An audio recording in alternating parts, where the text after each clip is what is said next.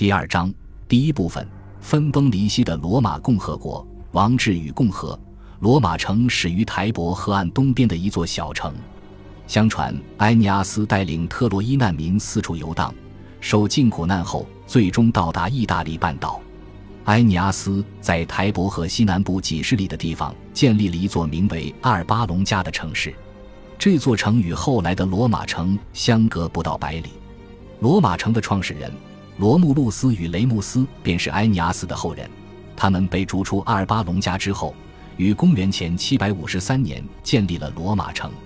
埃尼阿斯的故事虽然只是一个传说，但是台伯河岸边的这座小城却成了西方古典史中最耀眼的辉煌。罗马人最开始时如希腊诸城邦一样，由国王统治，故称此时期为罗马王政时代。看似国王制度与希腊城邦十分相似，但是其性质却截然不同。罗马的国王既不能传位。又不能独断专行，在专制的国王也必须要通过元老院才能实施政策。罗马人也坚决不许家族王朝的存在。如果国王逝世，那么将由元老院选举其中的一名成员成为新的国王。这一制度也成了罗马王制的独有特色。尽管国王由元老院选举，但在经历了两百年的王制政权后。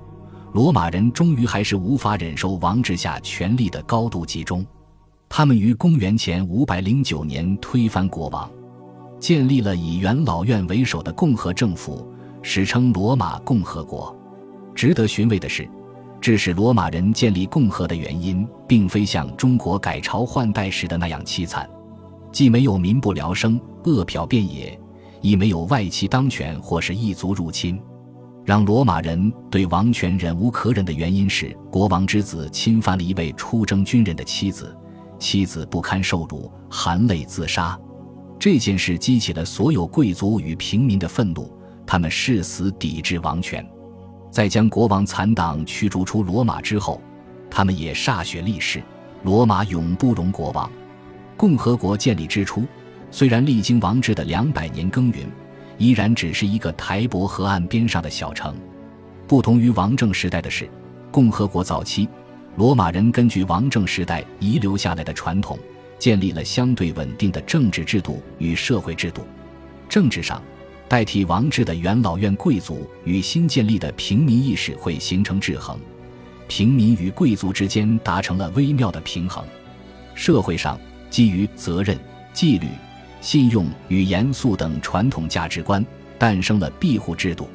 庇护制度可以理解为一种社会契约，也可以理解为一种人情世故，与中国传统的欠人情还人情颇有异曲同工之妙。虽然形式上十分相似，但性质上却略有不同。如果说中国的人情味是不成文的规矩，那么罗马的人情则是牢牢锁住每个人的社会法则。在罗马，欠下的人情是必须要还的，这既是责任，亦是义务。而人情这一行为，也被罗马人沿用到了制度、政治与外交上。给予人情的一方也被称为庇护人，而欠人情的一方则为被庇护人。父亲为家庭提供收入，所以父亲是家族的庇护人。贵族替平民打仗，为平民申诉，所以贵族是平民的庇护人。罗马为其他国家提供军事援助，所以罗马是其他国家的庇护人。也正是因为这种庇护制度，共和国政府有着十分稳定的社会结构，并且开始在今后的四百年间快速扩张。公元前三百四十三至公元前二百九十年，三次萨莫奈战争让罗马成为整个意大利半岛的庇护国。公元前二百六十四至公元前二百一十五年。前两次布匿战争让罗马成为西地中海的庇护国，并且建立行省制度；而后的两次伊利里亚战争与四次马其顿战争更是一举让罗马成为整个地中海的军事霸主。这些新占领的土地为罗马带来了巨额的财富，共和国得以用行省的税收来加大军队的数量与规模，军事霸主的地位也在不断稳固。